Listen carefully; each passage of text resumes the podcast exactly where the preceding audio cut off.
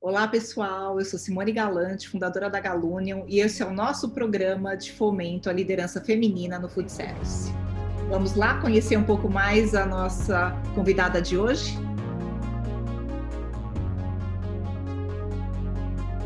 É, eu sou Brenda Branco. Atualmente, eu sou head de BR Mania, loja de conveniência aqui no Brasil.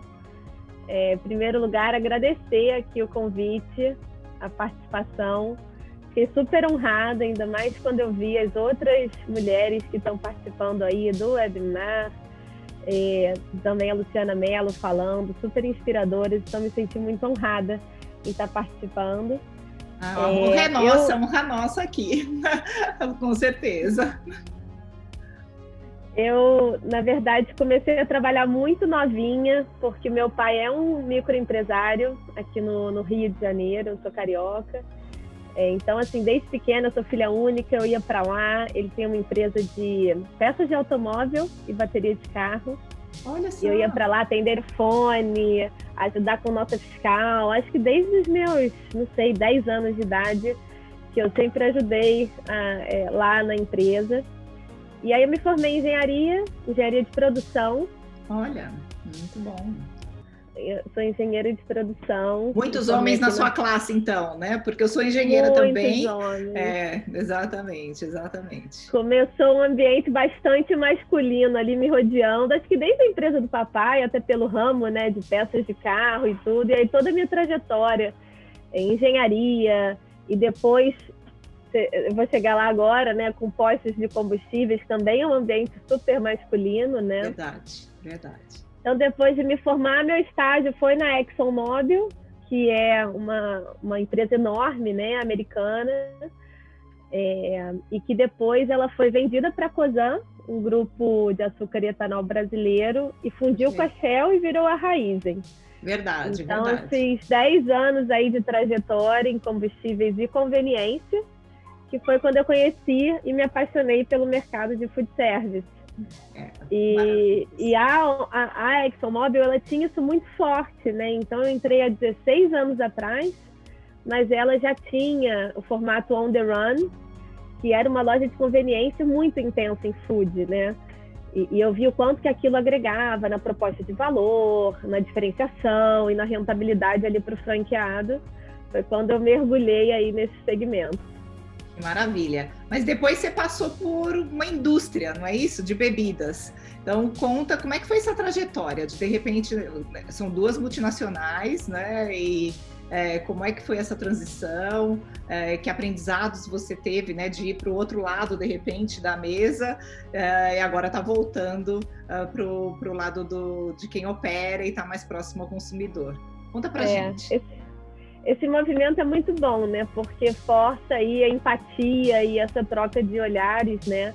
É, mas na Raizen, né? Já atuando mais em combustíveis, eu fiz pricing e fiz aviação, até porque a Raizen estava levando muito da operação para São Paulo. Eu não tinha mobilidade, na época eu estava grávida do meu primeiro filho, o Guilherme. E aí eu fui para aviação, que é uma unidade de negócios menor, né? É, e aí eu tinha tido contato com o pessoal da Coca-Cola Company quando estava em Shell Select sendo atendida por eles, né? Uhum. E eu sempre fiquei assim super inspirada, uau, esse time de Coca-Cola maravilhoso. E aí fiz contato e passei no processo para que account. Então eu, eu entrei aí para Coca-Cola em 2016, sempre na área de que account atendendo clientes de conveniência e não só de conveniência. Então, atendi farmácias, atendi cinema e atendi fast food. E aí, o food, agora, mais nos últimos dois, três anos, voltou muito forte para minha vida, que aí foi quando eu conheci grandes franqueadores aqui do Brasil, como o Grupo Trigo, o uhum. Grupo BFFC, o Grupo Exato. Madeiro. Foi, é, foi, foi, ali foi na bem bacana. Foi lá que a gente se conheceu, né? Inclusive. Foi, foi. É, foi, foi super bacana, foi super bacana. E agora, então, e me conta, nessa época de Coca-Cola, né? A gente estava trocando uma ideia aqui. É, como é que foi a, a, o teu papel de líder feminina? Como é que foi, foram os desafios internos? O que, que você aprendeu? O que, que você gostaria de dividir com a, com a gente? É. A Coca-Cola foi assim uma vivência incrível. Eu falo que foi melhor do que qualquer MBA que eu podia ter feito. É, e ela me ensinou demais. Eu sou uma profissional diferente depois dessa passagem de cinco anos pela Coca-Cola. Ela tem uma pauta de diversidade e inclusão muito legítima, desde Martin Luther King, lá em Atlanta. São, são verdades é, da companhia, né? valores muito, muito fortes.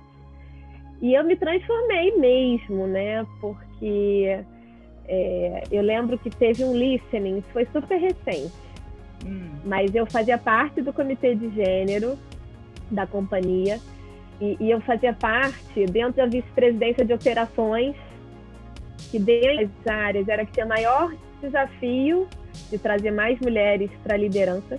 Então, o Comitê de Gênero sugeriu um grande listening, né? Então, eram 50 mulheres numa sala virtual.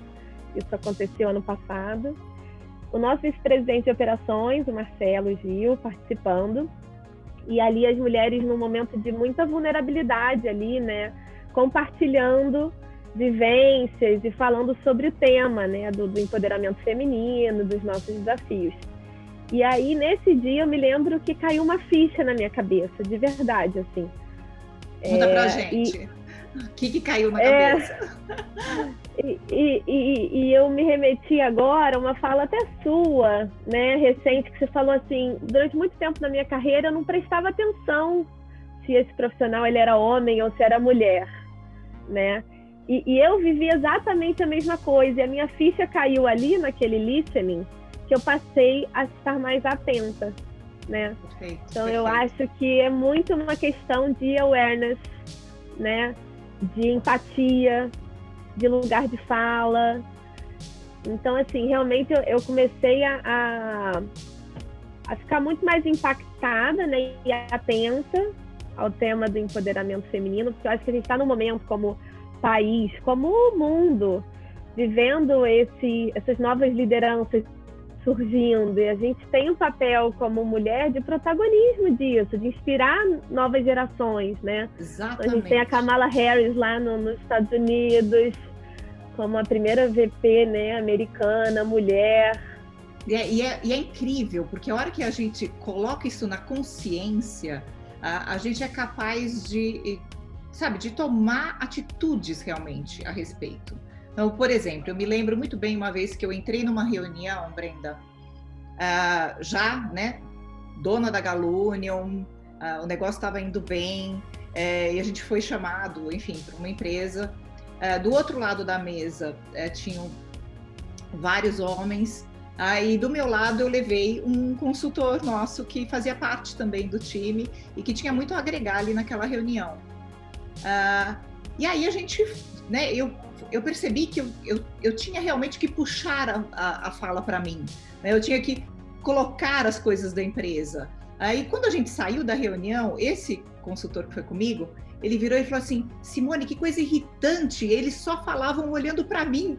Ele falou, e, e, e, é interessantíssimo isso, porque a gente realmente tem, sabe, que dá a voz e dá o olhar. Né? No final, a gente tem que dar o olhar para as mulheres também, é, para que elas possam se expressar nas reuniões. Então eu vejo realmente essa necessidade, né, que, que bacana que você passou por esse comitê, quer dizer assim, é, genuinamente dando voz. Eu tenho experiências assim de ouvir presidentes de Coca-Cola em alguns Uh, sabe, eventos internacionais e obviamente nacionais, mas assim muito inspiradores, colocando realmente na pauta a questão da mulher e colocando o protagonismo uh, feminino como sendo uh, um fator de mudança econômica de países. É, então, acho que a gente tem também essa possibilidade, a gente está no momento de recuperação do food service, né? assim, quantas mulheres donas, é, chefes, que a gente precisa também apoiar né, para que possam trazer essa prosperidade para o nosso setor. Sim. Então eu vejo realmente no meu mercado também, né? Porque Sim. a pista ali ela ainda é muito dominada pelo homem. Normalmente ele delega para a esposa né, a loja de conveniência, tem uma liderança feminina ali também que precisa Bacana de Isso. Exatamente, é. exatamente. Então, então você está com essa missão agora. Estou com essa missão maravilhosa e a Coca me, me ensinou muito a telhar e me ensinou que é possível, né? Porque eu entrei numa Coca-Cola, né, onde dos nove vice-presidentes só tinha uma mulher, que era de RH, e eu saí de uma Coca-Cola onde tinham quatro vice-presidentes mulheres. Oh, então, é muito legal porque eu vi que é possível, mas a gente precisa estar muito atento, né? Porque é uma, uma questão da sociedade, uhum. não é uma questão da Coca-Cola, da BR ou, ou, ou, ou, peculiar, é uma questão é, é, é, é muito entranhada no, no, na sociedade, nos comportamentos. É uma sociedade machista, né? Então a gente tem que quase que, que ajudar, né? Dar um instrumental é, para homens e mulheres, homens Sim. e mulheres, né? A saberem lidar com esse novo momento, né? Então eu vejo muito assim é, um talento, falando agora até de BR, né? É, represado feminino, né? A gente olha assim um montão de mulheres maravilhosas, cheias de garra de conteúdo, mas eh, quando a gente olha para cima, a gente vê mais os homens ainda. Exatamente. Né? Mas me conta, me diz algumas uh, líderes femininas que te inspiraram. É, vou começar pela minha gestora atual na BR, Natália. A gente trabalhou junto lá atrás, na ExxonMobil, foi quando eu a conheci. E eu sempre admirei muito. Então, ela é líder feminina, e aí ela ficou grávida da Mariana, segunda filha, e assim, é, é, elegante, empoderada e, e transitando em fóruns muito masculinos, mas tendo sucesso, sabe? Com muito, sempre muita consistência de, de conteúdo, de argumentação. Então a Nath sempre me inspirou pra caramba. E Maravilha. na Coca eu, eu, falo assim uma infinidade, né? Porque foram é, é, é, assim mulheres na liderança que eu vi crescerem, né? Eu virem, eu, eu vi com espaços muito muito bacanas, né? Então a Silmar Olívio, a Poliana Souza do marketing, é, a minha chefe a Isabela Mondaini. Então eu vi muitos exemplos inspiradores que, que me ajudaram aí nessa jornada. Muito bom, muito bom. Fica aqui a dica, pessoal, para vocês olharem, ver, seguir essas pessoas no LinkedIn. E agora, para fechar, né, queria pedir para você assim uma mensagem né, para essas mulheres que estão nos ouvindo e o que, que você acredita que é, nós podemos fazer né, para o nosso dia a dia. Podem ser duas, Simone, dicas? Claro, quantas você quiser, pode ser dez. Não, só duas que eu fiquei refletindo, né? E de fato é um, um tema que está muito assim no meu coração, né?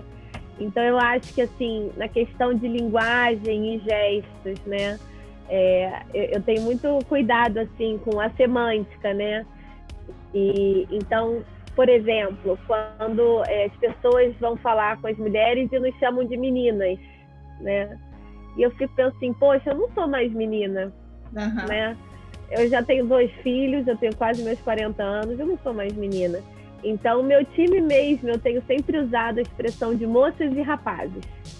Perfeito. Para deixar uma equidade. Então, uma pequena dica, mas que eu tenho usado e, e, e gosto, né?